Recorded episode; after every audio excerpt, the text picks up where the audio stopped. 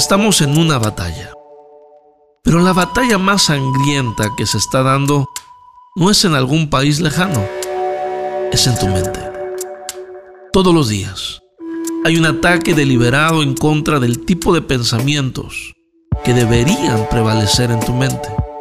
Las noticias, la radio, la internet y todos los medios de comunicación compiten por influir nuestra mente con una corriente de pensamientos negativos y pesimistas.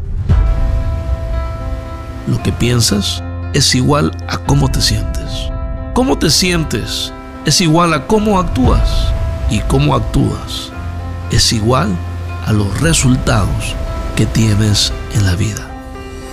Y ahí está el éxito. El éxito son los buenos resultados que obtenemos.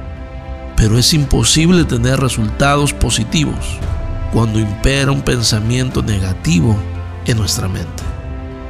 Dios, tu creador, quiere cambiar la forma en la que piensas. Porque si cambias tu manera de pensar, va a cambiar tu forma de vivir. Recuerda que el arrepentimiento significa un cambio en la forma de pensar.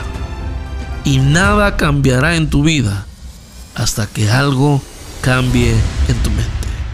Por eso yo pienso diferente.